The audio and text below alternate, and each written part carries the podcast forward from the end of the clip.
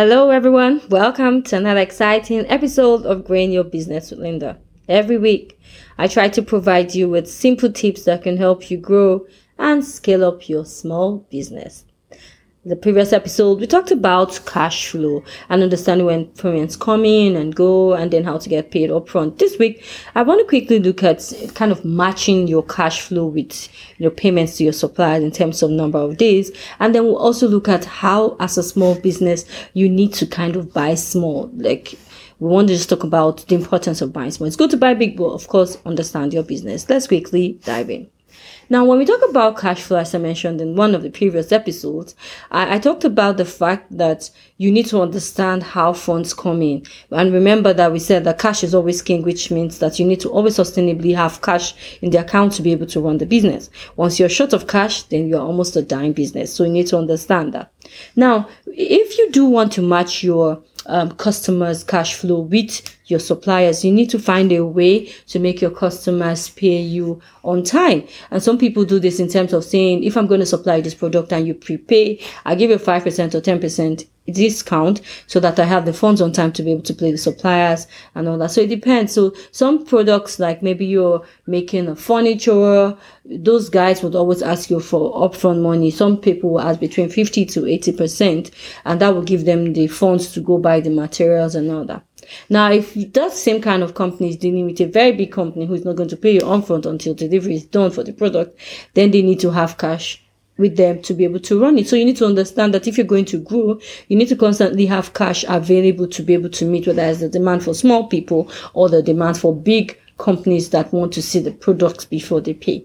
What you should also look at is then trying to see, how do I get funds on time to be able to deliver, to be able to have funds to pay my suppliers? Or how do I have funds in the account in the first place to be able to pay my suppliers, to be able to get the goods to provide to my customers who will pay me on time? But just understand how it's going to work for your business, and it will differ from business to business. If it's a service company or if it's a product company that people can see, the way you're going to understand the cash flow will be totally different. So you cannot really mirror or copy somebody's cash flow understanding with yours. It's going to be dynamic according to business, to service, to area, to customers that you have. And if it's a new business, which means you're trying to grow trust and credibility, or if it's an old business, which means we already know you, so we're going to give you money upfront. At every point in time and at every stage of your business, you need to understand where you are and how to manage your cash flow. So it's really very important you do take some lectures understanding how your cash flow will work. What I also want to look at quickly before we end today's episode is buying small.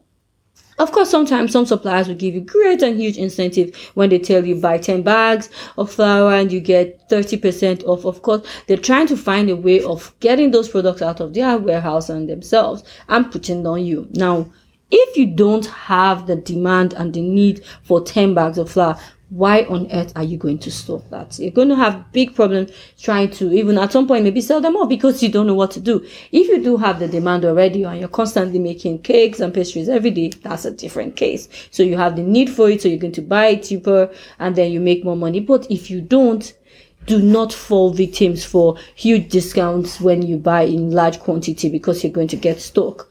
Depending on the kind of business, again, that you're doing and the service that you're offering, you can buy gently and buy slowly as you need it, make it and sell it. And then you don't have a lot of goods in your warehouse and inventory, and you're not stuck with products that you don't know what to do with. You always need to understand that, giving big incentives doesn't mean that you must buy. So understand your business, buy gently, buy slowly when you need it, sell off and then go back. That will work until you become really big and then you need to buy in large quantities.